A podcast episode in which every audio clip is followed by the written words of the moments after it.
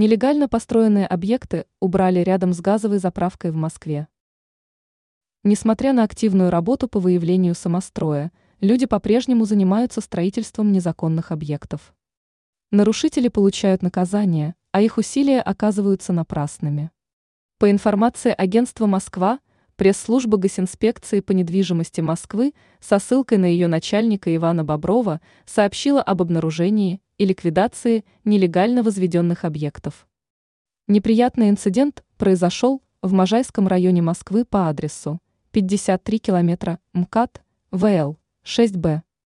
Отмечается, что территория была взята в аренду под использование имеющегося пункта автомобильной газозаправочной станции АГЗС. В договоре не разрешалось выполнять строительство других объектов.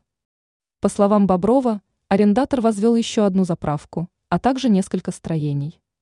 Известно также, что документация на указанные объекты отсутствовала и оформлена не была. С учетом этого постройки признали самостроем.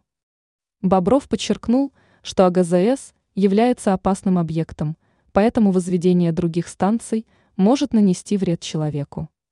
Добавляется, что сейчас территория очищена от самостроя,